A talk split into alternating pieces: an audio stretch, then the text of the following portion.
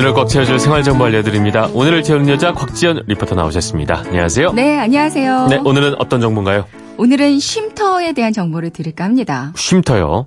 네. 뭐 다양한 쉼터가 있을 것 같은데 음. 어떤 쉼터인 거죠? 어젯밤 주무시는데 덥지 않으셨어요? 전 자면 세상 모릅니다. 아, 그래요? 더워도 추워도. 저도 그런 네. 스타일이긴 한데 어제는 더워서 몇 번 깼거든요. 아, 더웠어요, 그렇게 어제? 네, 더웠어요. 어. 어제 어, 낮게 막 열대야 나타난 곳들도 많았고요. 네.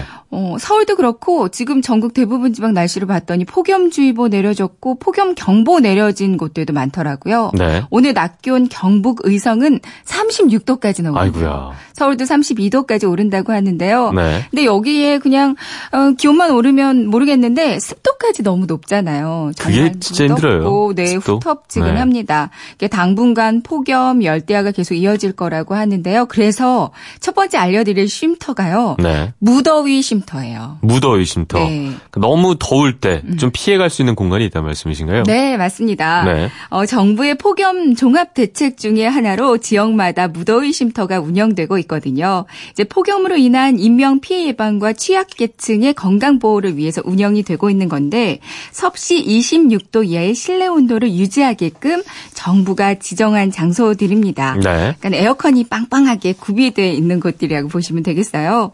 이제 전국 곳곳에 주민센터나 노인복지관, 경로당, 복지회관, 금융기관 등등을 무더위 쉼터로 지정을 해서 음. 운영되고 있고요. 네. 대구에서는 대구 실내 빙상장을 무더위 쉼터로 개방하기도 했거든요.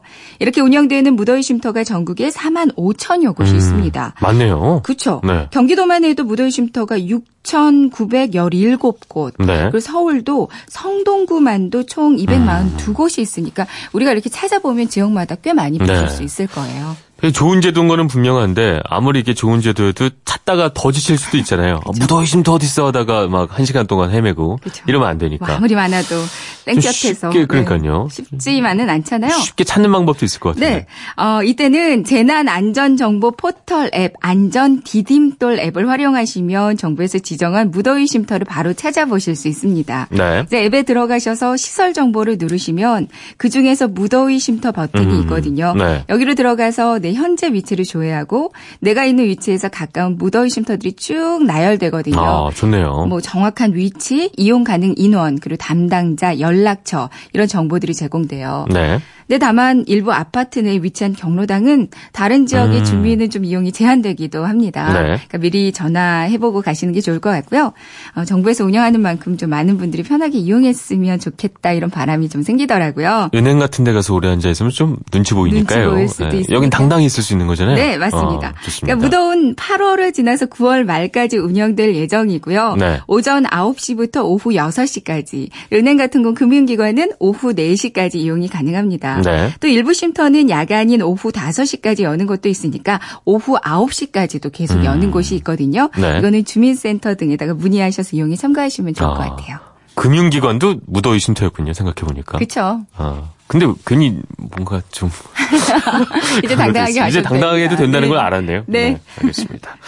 어, 근데 아까 말씀하시기를 첫 번째 쉼터가 이제 무더위 쉼터라고 하셨는데 네. 다른 쉼터도 있단 말씀이신가요? 네. 네. 서울에서는 이동하면서 일하는 분들을 위한 쉼터도 운영되고 있어요. 네. 휴 서울 이동 노동자 쉼터라고요. 이제 대리 운전기사, 퀵 서비스 기사분들 이렇게 장소가 일정치 않고 주로 이동하면서 일하는 분들을 위한 공간이거든요. 네. 그러니까 첫 번째 1호점은 서초 쉼터라고요. 이제 서초구 사평대로에 있는데 여기는 대리 기사분들이 쉬는 쉼터고요. 음. 그리고 합정 쉼터 마포구 동막로에 있는 곳도 대리 기사분들을 위한 공간입니다. 네. 중구 세종대로에 있는 북창 쉼터 퀵 서비스 기사분들이 아, 쉬어갈 수 좋네요. 있는 공간이에요. 네. 광주에서도 이동 노동자들을 위한 달빛 쉼터가 지난 3월에 문을 열었더라고요. 네. 이제 상주 직원 두 명이 교대로 안내를 해주고요.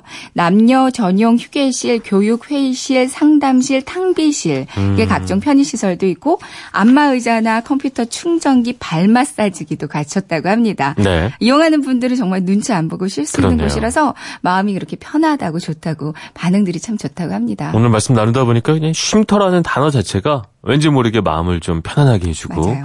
사람을 좀 안정되게 해주는 그런 단어의 느낌까지도 있는 것 같습니다. 그쵸, 네. 더 자세한 위치 정보는 안전 대딤돌 앱을 통해서 어, 청취자 여러분 얻으면 좋을 것 같습니다. 오늘을 알차게 채울 꽉찬 정보였습니다. 지금까지 오늘을 채우는 여자 곽지연 리포터였습니다. 고맙습니다. 네, 고맙습니다.